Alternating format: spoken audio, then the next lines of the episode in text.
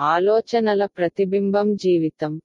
మనమందరం ఆత్మలం. శాంతిగా ఉండటమే మన స్వధర్మం. కానీ మనము ఇరవై నాలుగు గంటలు శాంతిగా ఉండము. దానికి కారణం మన మనస్సు చెడు మరియు అనవసరమైన ఆలోచనలను ఉత్పత్తి చేస్తుంది. దీనికి పరిష్కారం రాజయోగ ధ్యానం. ఈ ధ్యానం ద్వారా ఆత్మలోని బుద్ధి భగవంతునితో సంభాషించి శక్తిని పొందినట్లయితే మనస్సు కట్టుబడి ఉంటుంది. ఆ తర్వాత మీరు మంచి అవసరమైన ఆలోచనలను ఉత్పత్తి చేయవచ్చు. మనస్సు ఎల్లప్పుడూ ప్రశాంతంగా ఉంటుంది.